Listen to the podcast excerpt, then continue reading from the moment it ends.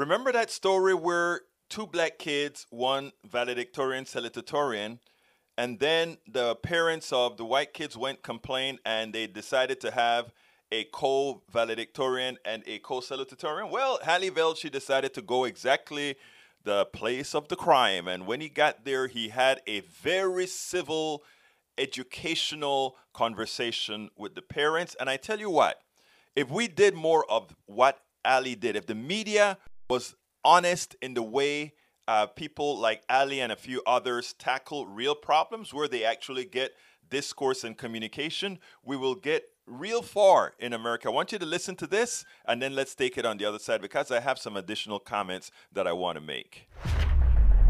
Do y'all understand how dangerous what's going on right now is and how this could lead to somebody getting hurt or even killed? There's a very irresponsible article from the New York Times that came out. If you read the article, there's some substance to it, but the headline and the first few paragraphs paint it as something that it's not. The, the media criticism won't be edited out. The thing with white privilege, not everyone sees it. And so you, you may feel like you, you may not have it and that's fine. But Yes, if you I understand hold, what you were saying, yeah. but if you hold a certain name, that means something.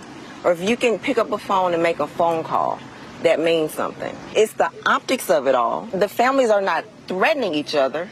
It's the outside people giving this energy, and I get it. It's when you can pick up a phone and say, hey, this is not right. But I can't pick up a phone and say, hey, this isn't right. It just is what it is. There is a context here because this is one of a handful of states that in the in the 60s and, and into the early 70s went with these segregated academies because people didn't want to integrate. That's part of why the construct of what we think about exists. And, and I wanted to come here to ask you yourselves, does that exist? You've heard the quote, if you tell a lie long enough and loud enough, the people will believe it. Um, these journalists know what happened. They know a mistake was made, and they choose to divide for the sake of a click on an article. There's no story in honest mistake made in West Point, Mississippi. Is there some uneasiness around race relations in West Point right now and across our country? Yes. And it's But you understand that's a piece of privilege to call it uneasiness, right?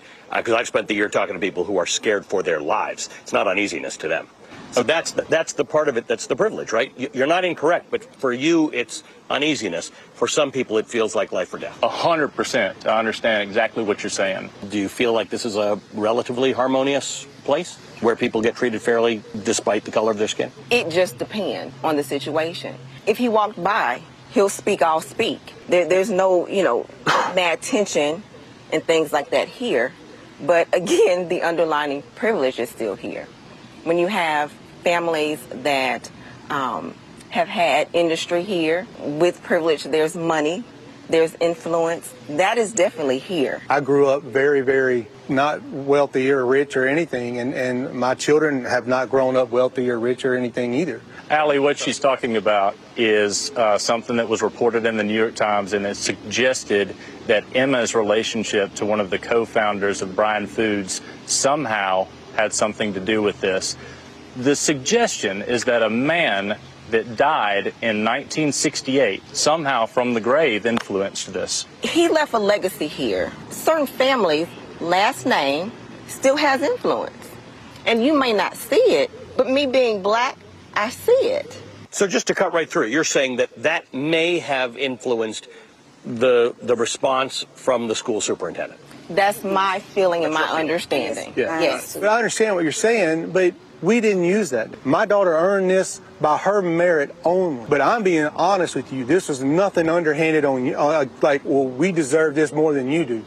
If your daughter had, won, had if they'd have gone by QPA and you won, I would have shook her hand. I'd have hugged her neck. I'd have done whatever. I'd have been just as proud of her. I want both of you to hear me say, you don't have to say your last name. Sometimes things are just unconscious and kind of given sometimes. So I understand that you probably did not go into that office saying who your family is, and you don't have to. The overall picture is two black girls were given credit for having A's and B's, or AB, from 8th to 12th grade.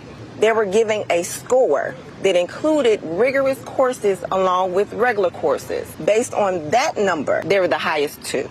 Then when they were given that award, and I'm just telling you the optics of it. Yes, ma'am, I get it. And then when they were given that award, a phone call was made, just a phone call, right? And a meeting was given to, to add grace, do some other things, and all of a sudden things changed. And now Val and Sal is being shared by two white students that were basing their GPA off of regular unweighted grades.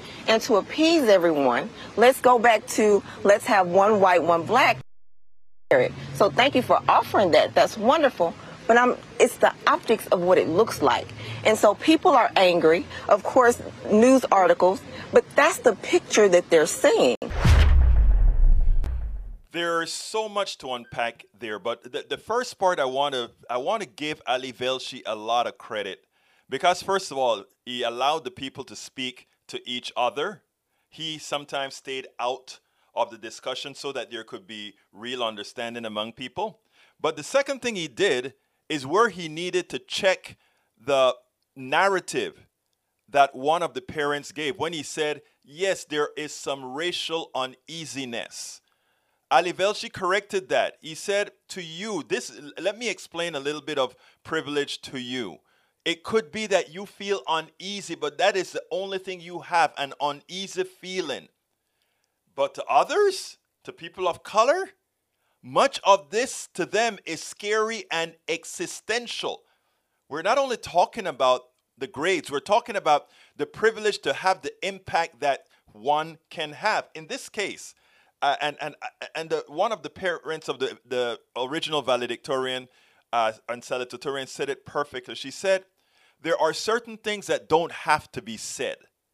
When uh, when a Bush walk into the room, she doesn't have to say, "I am a Bush. Give me some sort of benefit."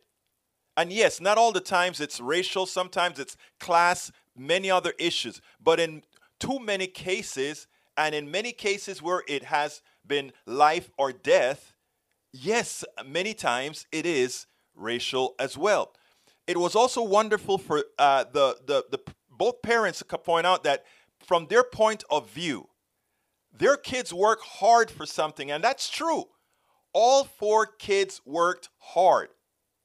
But those two black kids did something that many uh, constantly tell black folk and other folks who have uh, for historical reason not ac- gotten the accomplishments work harder do more and these girls did that they took the harder courses they did all that was asked of them and appropriately so qap was used somebody taking simple algebra compared to somebody taking differential equations one is substantially more dif- difficult and substantive than the other and should be weighted higher.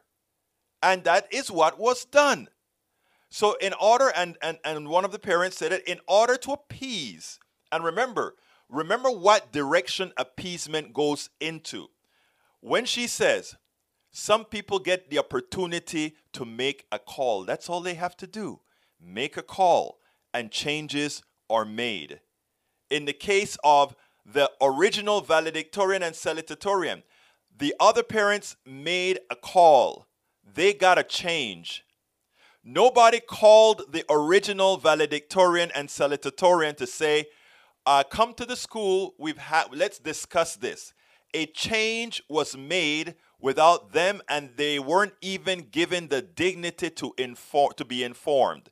They had to go after hearing it through the grapevine and find out what happened. Otherwise, they would have showed up at the graduation and not realize that they were sharing an award unjustly. Folks, this is a learning experience, and if you watch how Ali Velshi dealt with it with open eyes, allowing everyone to communicate, and also for the viewer to be able to see things as they are because everybody there they were honest and they said what they felt they said what they believe it, whether what they believe was less than accurate or not again uh, one person's uneasiness is one person's existential fear let's remember that Very good job, Ali Velshi.